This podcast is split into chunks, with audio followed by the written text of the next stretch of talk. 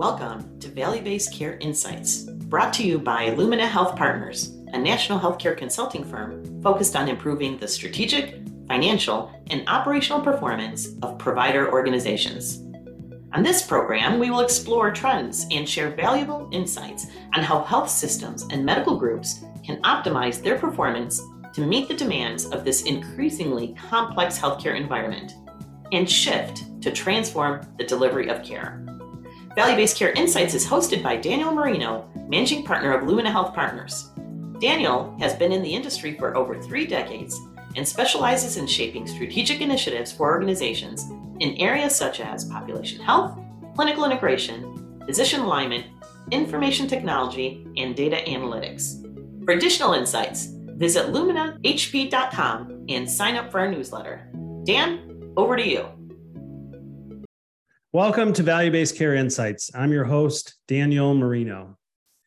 As we work with many organizations around the country, as folks are thinking about driving their business and overcoming some of the challenges that we've had, not only in the past with the pandemic, but thinking about then how to improve some of their performance, improve their operating margins,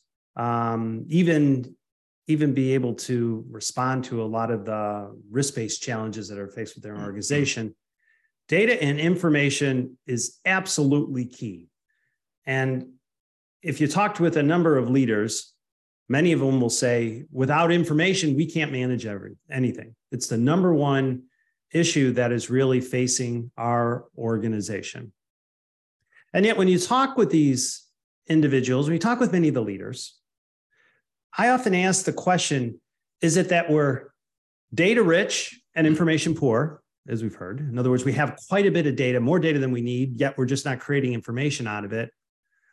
Or is it that we don't have the right level of data to create the actionable insights or the right level of information? Well, to help us today discuss this, I'm really excited to have a colleague of mine who I've known for many, many years, Rick Howard. Rick is a chief data and products officer for an analytics vendor and is a former chief data officer of Ascension Health. Great guy. Rick, welcome to the program. Well, thank you, Dan. And I'm my pleasure to be here with you today to talk about this important topic. Well, thanks. And I, again, appreciate this. So let me run this question by you, Rick.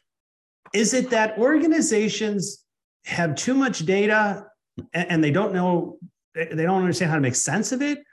Or is it that they don't have the right level of data to create the information that they need? Now, I think organizations have a sufficient level of data. The good news about the EMR adoption and the penetration of EMRs in healthcare is that we've been able to record data in a machine format that we can use and leverage. Now, some of the challenges that's created is that we've got a lot of variation in that data, whether it be through data that is custom coded because that's the way the users of the EMR wanted it to be done, or whether or not it's introduced data from a third party that is using non-standard coding. So we've got sufficient data to develop insights. The challenge we're going to have is you've got to put that data into a common data model with a common set of syntactical and semantical normalization steps in order to be able to leverage it repeatably and be able to create insights out of it. So what I'm hearing you say is the integration of that data across the different platforms become really important, right? So when you have the clinical data, we're recording the clinical data one way. We have the billing data, we're recording the billing data a different way, all around the same patient, if you will. And then we may have claims data, right, that we're recording a different way. So the integration of that data is really what the challenge is for organizations. And then really understanding what it tells us is also the issue. Is that correct? Yeah, that's correct. But let me expand your list a little bit, Dan. You're correct. We've got EMR data, we've got billing data, we've got claims data, but think of it this way. We've got supply chain data that gives us an indication of what materials we're using, whether it be procedural or quite frankly, even in an annual wellness visit. We have HR data so that we can understand the cost of our human resources that are being applied to support patient care. None of those data systems are truly integrated and semantically normalized where we can understand not only the EMR or the clinical activities that are being recorded in support of that patient's overall health, but what it takes to be able to support, to be able to provide those services. Right. And be able to create those cost numbers and those benefit numbers around that particular patient encounter. Right. So I like to think about it with what's the end in mind, right? So, you know, as a friend of mine used to say, if you don't know where you're going, any road will take you there. So if we're thinking about this level of information to solve our problem, let's say to understand the cost of care for mm-hmm. a particular service, let's use an example, I don't know, hip replacement in a bundle, right? We need to know what that cost of care is. So it's the integration then of the clinical data, of the billing data, but as you said, then almost the supply chain data, and then some of the other data as well too, to be able to tell us that story.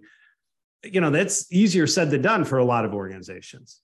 Yeah, it's not, I'm not saying it's an easy task, but it is a necessary task. I mean, step outside of healthcare for a moment. Let's look at manufacturing. Let's look at any other industry.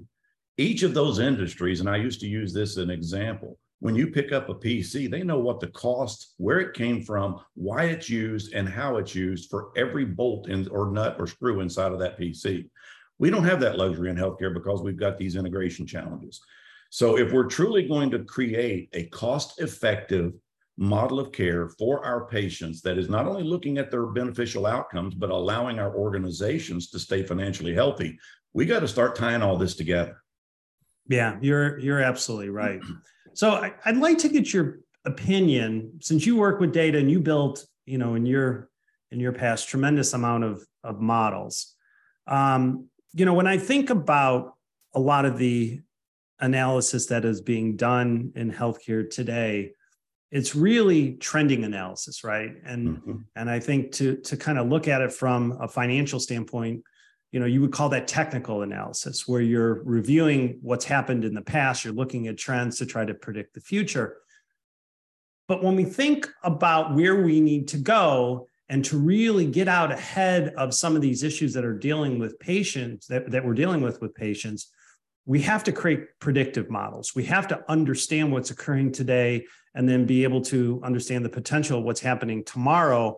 And again, drawing a comparison to the financial field, that's really fundamental analysis, right? So it's technical versus fundamental analysis, its ability to be able to identify trending data versus proactive and predictive modeling data. Where do we need to go, or where do organizations need to go as they start to think about building these predictive models so we can help to get in front of these, especially as we enter into some of these risk-based contracts? Yeah, I think a fundamental first step is, even if you are on a single EMR, it really doesn't matter, because you do have data that gets introduced in the form of results into those EMRs that are non-standard formatted data. So I think whatever the organization, some of the initial steps are, models are going to be garbage in, garbage out, unless you standardize the data that is hitting those models on either a repeatable basis or on a one-time basis. So being able to aggregate the data from your EMR or from your other systems, as we just talked about, being able to semantically and syntactically normalize that data, understanding contextually what it's telling you. And what I mean by that is, think about a physician's note. How much rich clinical information sits in a physician's note that's unstructured? So you're going to have to build technology that supports that unstructured to structured transition, right, to be able to leverage and utilize that data. So I think once you get a standard data management model in place and understand how you're both extracting, managing, and transitioning the data, and then take the utilization approach of, once it's been managed and transitioned, now you can start to utilize it. There's an old saying in the industry: once you've been able to do this to data, you do it once, but data provides returns repeatably once right. you've been able to do this. Yeah, yeah. Well, and like you said, once you create that normalized factor and sort of the standards of how it should be entered, how you want to extract it, how you want to pull it together, I think that would take you a long way. You know, I can remember years ago when we did our EMR implementations, you know, we would go, before there was really a standardized approach of EMR. I mean, gosh, if you implemented one EMR into 5 practices, you can do it 5 different ways, right? Because it was really built around the physician's practice style. Well, you know, that creates an information mess as you're thinking about aggregating that data. So you do have to create some level of standardization. So it helps you pull this data together. Otherwise, I would think you're not going to be able to make sense of it, right? It's not going to be able to work for you at all. No, and you actually bring up a great point, and it's really the point around workflow. Once you get a standardized data set and you understand how each physician is basically following a workflow through what the data you're collecting, and understand outcomes, cost, challenges, et cetera, then you start to go in and take a look at who has the best practice workflow, and you can start to then standardize those workflows for those physicians and create a set of standard best practice delivery points that in the end, when you do that, you'll find out is not only are you going to get better outcomes, you're going to have far cheaper costs associated with better outcomes. You are absolutely right. And I'll tell you, you know, where we worked recently with an organization that was entering into risk-based contract, and they were using the RAF score as their risk-based scoring methodology. Well, if you work backwards, right, what drives the risk score is the HCCs. Where do the HCCs come from? It's being able to see the patients and really around, you know, your annual wellness visits and so forth, that you're capturing all of the codes. And it was amazing to me that this information was being captured in the EMR, yet it was being captured in different places based on the clinical workflows, because some of this was being captured by the nursing or the clinical staff, some was being captured by the physicians. And our inability to create that standardized approach on the workflow limited the organization's ability to extract that data. And they actually underreported the risk categories based on the RAF score. Yeah, that's a huge distinction right there, Dan, because you're right. As we look at the variation that we built into our EMR implementations and allowing custom codes, if you want to call them that, to make the physician's life easier, we've actually introduced our own layer of difficulty into the process that we're now having to figure out how to move around, how to make those changes, how to change those behaviors, how to change those workflows so that we can deliver the best care possible. So as you start to evaluate that, what you find out is your most visited patients, which are going to be those with chronic conditions, are the ones that are really going to benefit from understanding how best practice deliver these capabilities. And your financial bottom line and how you risk adjust for that financial bottom line is also going to benefit from that activity. If you're just tuning in, I'm Daniel Marino, and you are listening to Value-Based Care Insights. I'm talking to Rick Howard about the alignment of data with information to create something powerful for organizations so they can start to really manage their organizations as effectively as possible. Interesting discussion, Rick. I really appreciate this. I want to touch on one other thing that you had mentioned, and it was the categories of data. There's a lot of categories out there that drive our information. You mentioned, you know, the clinical data, which comes from the EMR. There's the billing and finance data. Many folks feel like the social determinants of health data is an important element. What are some of the other categories or the things that you see as important imperatives, if you will, to really drive an understanding of what's occurring with the population? Yeah, I think you've hit the 3 big ones, but I believe there's one more, because one of the challenges I believe we face in healthcare is that the data that we accumulate is quite frankly retrospective. So we're reacting to that data. A patient comes in with a complaint. We draw blood, we get a lab test, then we make a diagnosis based on that lab test. But That's all in the retrospective.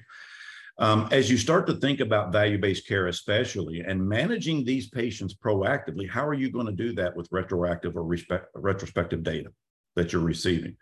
So I think we need to open up the horizon of what we believe is clinically meaningful to start taking a look at data that might be more lifestyle-driven. Yes. Do we have patients that have high saturated fat diets, or maybe they are a chronic kidney patient that has a high acid diet? And that's going to be a challenge. So I think as we start to look at some of these things, we can get in front of either a chronic condition progressing or maybe even the diagnosis of a condition. And as you said before, through predictive modeling, to understand not just the clinical lab result, radiology result information, but also take a look at lifestyle information and say, what do we need to have a conversation with the patient to change in order to put them on a better track that's going to be healthier for them? You know, that's an interesting point, because as you know, many researchers have said, look, if you truly want to manage chronic diseases, you can't just provide the interventions, the clinical interventions. You have to really look at the social determinants of health, because there's so many influencers that are out there.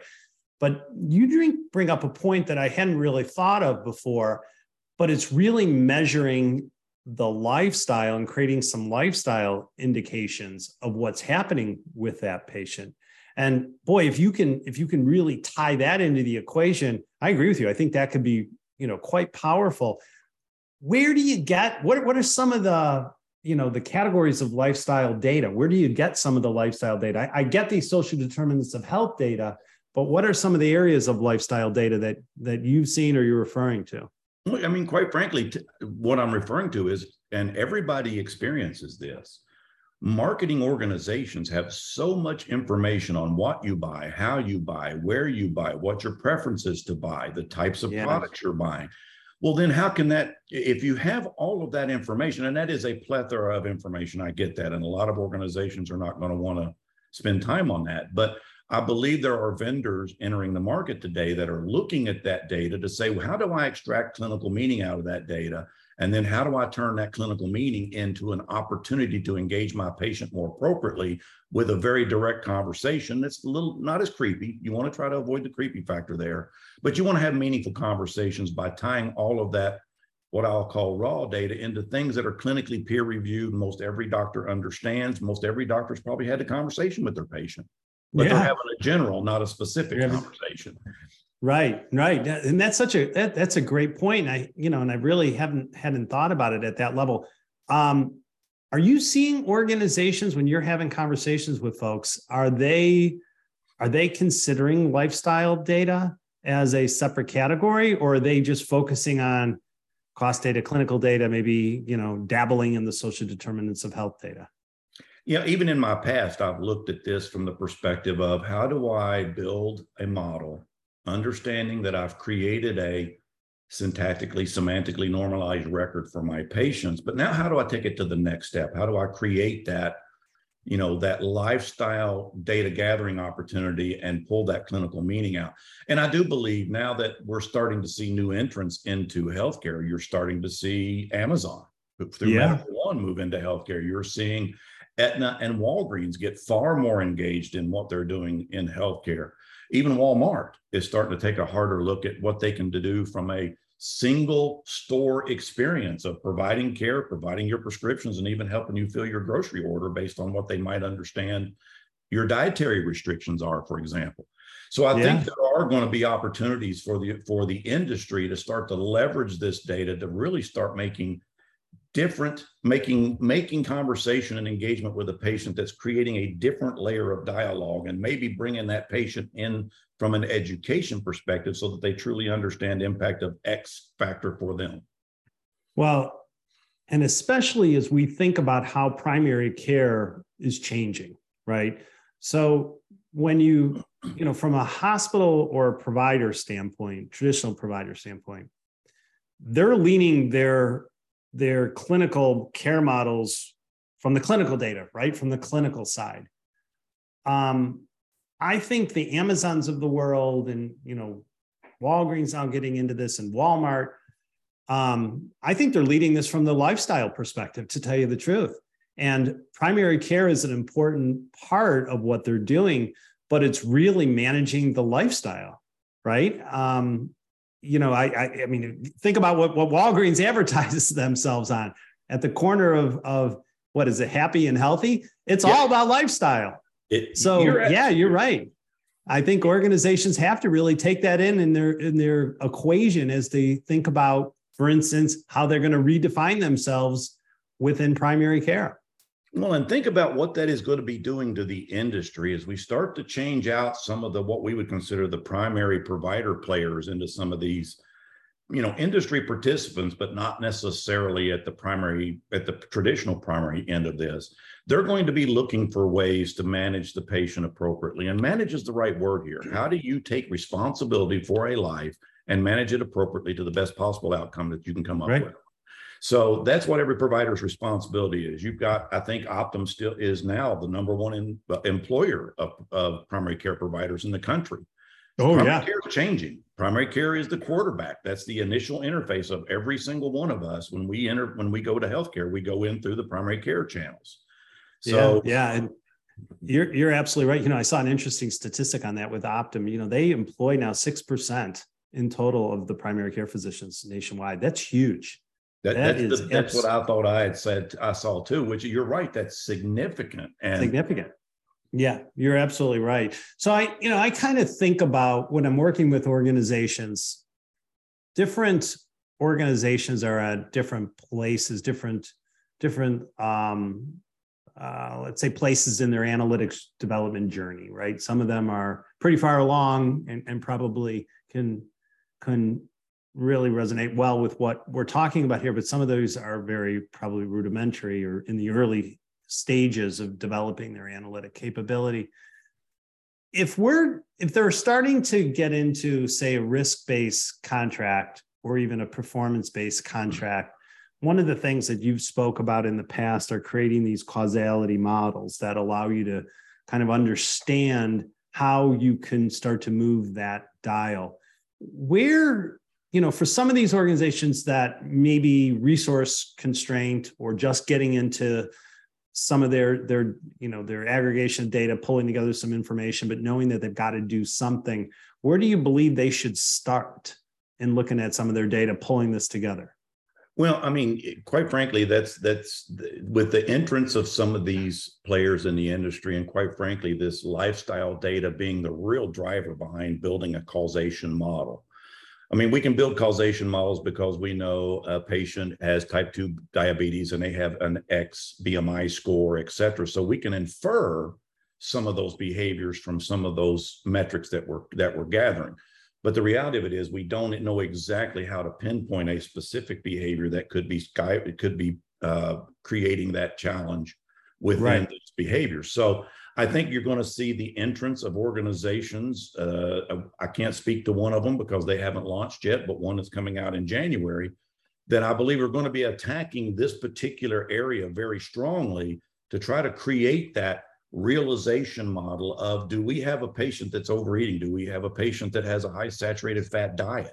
We need to get and then building on that, tying it to some level of performance outcome, you know, and that end result, right? So if we need to change the habits of, say, diabetics, and, you know, it sure as well, you know, the problem you're kind of solving then is reducing the overall cost to care for your diabetic population, maybe focusing on where they're at in an A1C level, but at the end of the day, it needs to produce some type of financial outcome for you, right? Because then you're sort of connecting the dots. So I think pulling all of those together, doing this with the end in mind, is something that I think organizations have to focus on. Otherwise, you're just building these data models, you're building this information sort of as nice to haves as opposed to must haves.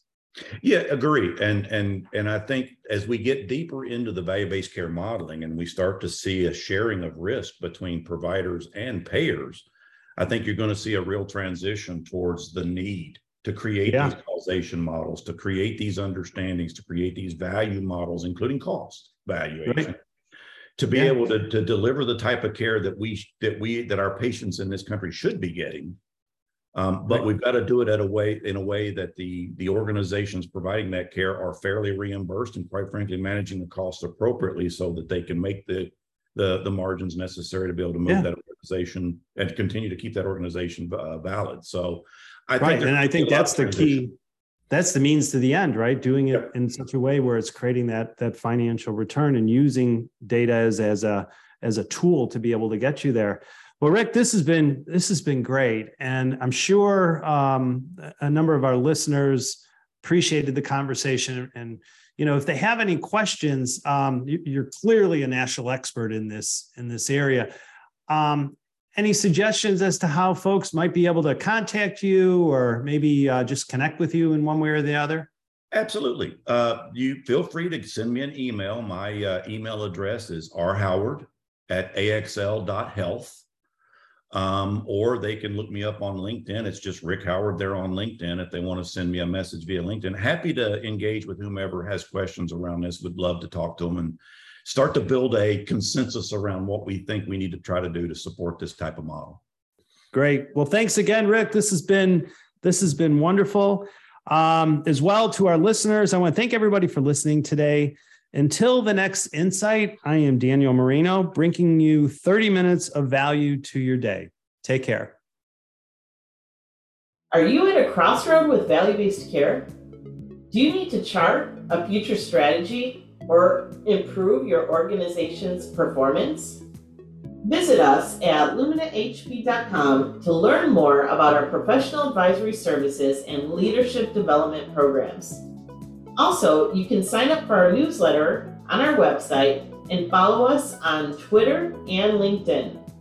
To connect with Daniel Marino or for more information about the show, visit our website or healthcarenowradio.com. Join this conversation using our hashtag BBC Insights. We are Lumina Health Partners. Thank you for joining us today. Until the next value-based care insight, stay well.